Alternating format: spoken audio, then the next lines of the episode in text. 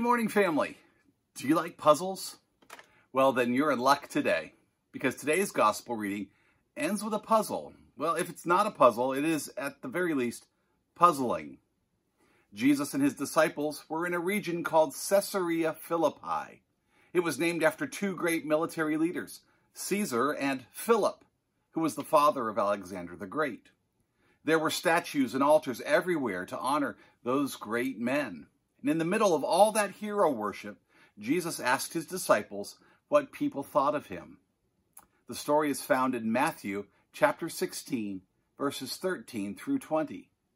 Hear the word of the Lord. When Jesus came to Caesarea Philippi, he asked his disciples, Who are the people saying I am? Well, they replied, Some say John the Baptist, some Elijah, some Jeremiah, or one of the other prophets. Then he asked them, Who do you think I am? Simon Peter answered, The Christ, the Messiah, the Son of the living God. God has blessed you, Simon, son of Jonah, Jesus said, for my Father in heaven has personally revealed this to you. This is not from any human source. You are Peter, a stone, and upon this rock I will build my church, and all the powers of hell shall not prevail against it and I will give you the keys of the kingdom of heaven. Whatever doors you lock on earth shall be locked in heaven, and whatever doors you open on earth shall be open in heaven. Then he warned the disciples against telling others that he was the Messiah. This is the word of God for you, the people of God. So we say, Thanks be to God. Last week we heard and saw a pagan woman appeal to Jesus for healing. In her plea, she used two titles for Jesus Lord and King David's son. She recognized Jesus for who he was. In today's story, it's Peter's turn. He too recognized Jesus for who he was. You are the Christ, the Messiah, the Son of the living God.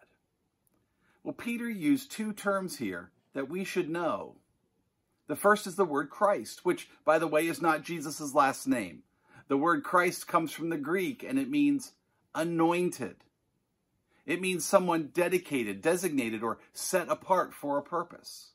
In our context, Christ means the one God chose to save or redeem Israel. The other is the word Messiah. Messiah is a Hebrew word that means, wait for it, anointed.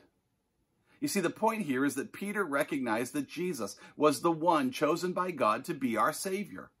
He is the promised one from the Old Testament. Scripture tells us that Jesus met or meets the criteria. He was descended from the line of King David. He was born in Bethlehem, David's town. And then, as an adult, Jesus was declared to be the King of the Jews. All this was fulfilled in his life, death, and resurrection. The rest of the Old Testament prophecies that he will usher in a messianic age in the world to come will be fulfilled upon his return. That's pretty amazing stuff, being the Christ or the Messiah, right? So, why did Jesus tell his disciples not to tell anyone that he was the Messiah? Well, there are several theories. One is that it was not the right time for this to be revealed. Another theory is that it would have provoked a revolt against Roman authority, which was a legitimate fear because Rome did not like competition. The empire never likes competition. A third theory is that the disciples didn't know everything that being the Messiah entailed. They thought that the Messiah was coming to restore the political and religious integrity of Israel. We know this from other places in the Gospels. Over in the Gospel according to Luke, Jesus walked with two disciples on the road to Emmaus. He asked them, What were you talking about? And the disciples answered, We hoped that Jesus would be the one who was going to set Israel free. They had been talking about Jesus who had just died. They did not recognize him, but even more clearly, they did not understand the nature of Jesus' role as Messiah. So, this passage from Matthew today reveals two very important things to us. First, it reveals Jesus' identity, and then it describes a powerful gift that the new Israel will have. Jesus said to Peter, Good for you, Peter, after Peter identified him as the anointed one. And then he said, For this truth did not come to you from any human being. It was given to you directly by my Father in heaven. The Apostle Paul confirmed this when he wrote, No one can say that Jesus is Lord except by the inspiration of the Holy Spirit. Faith is ultimately based on heartfelt spiritual insight. We can know that God is at work in our hearts when we begin to see sure signs of his presence. For instance, when we begin to recognize Jesus as the anointed one of God or as the risen one, just like the disciples did on the road to Emmaus. Or when we claim him as our Savior and then submit ourselves to his authority and his lordship. When we are asked the questions of faith, we respond in faith if we have faith. But Jesus didn't come into the world just to be recognized. He came in to usher in a new reality. And this new reality has lots of different names the new covenant, the new Israel, the kingdom of God, the one holy Catholic and apostolic church. And Jesus described this new reality as having an astounding amount of authority. Here's the puzzle Jesus said, Whatever doors you lock on earth shall be locked in heaven, and whatever doors you open on earth shall be open in heaven. Puzzling, isn't it? It's also a little intimidating. It makes us uncomfortable. We're afraid of those who rush to claim it, aren't we? We put all sorts of procedures processes and structures in place to be sure that we exercise this authority with the utmost caution. And again, this is a faith issue. Even though we confess that we believe in one holy Catholic and Apostolic Church, we never truly see it, do we? Again, it's a statement, a declaration of faith. The church we see these days is troubled with dissension about what God expects of us in terms of our behavior. The church we live in is divided into many different camps, isn't it? And the church has trouble giving itself, dedicating itself to bringing love and healing to our broken and sinful world, doesn't it? Clearly, when saying we believe, it is God at work in us. It's a confession of our faith. All of this is caught up in Jesus' revelation of his mission, his purpose to his disciples. Peter grasped a part of it. We know from the rest of the story that Peter didn't get all of it until the day of Pentecost. And we're a lot like Peter, aren't we? We know the whole story, but there are parts of it that puzzle us and scare us.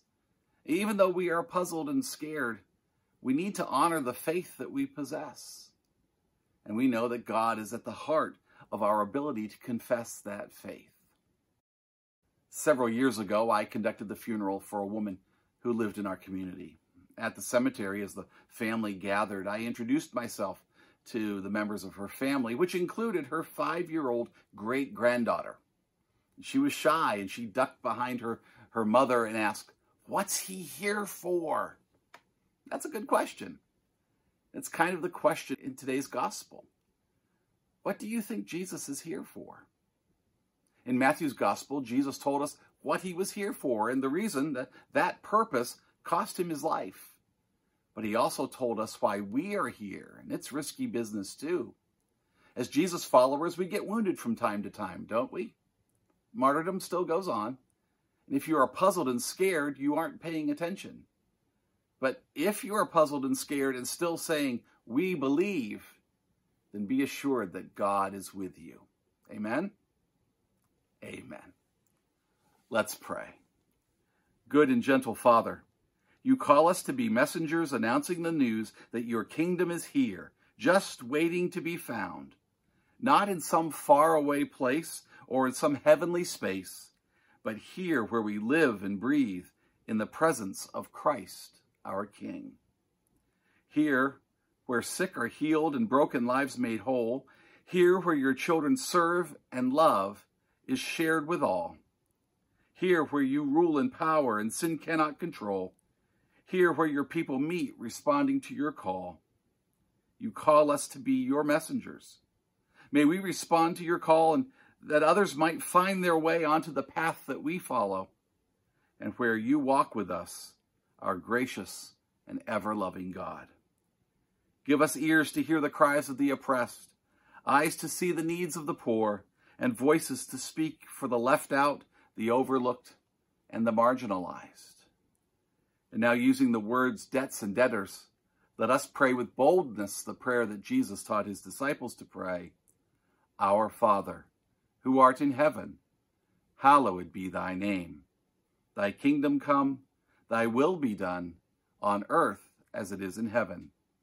Give us this day our daily bread, and forgive us our debts as we forgive our debtors. And lead us not into temptation, but deliver us from evil.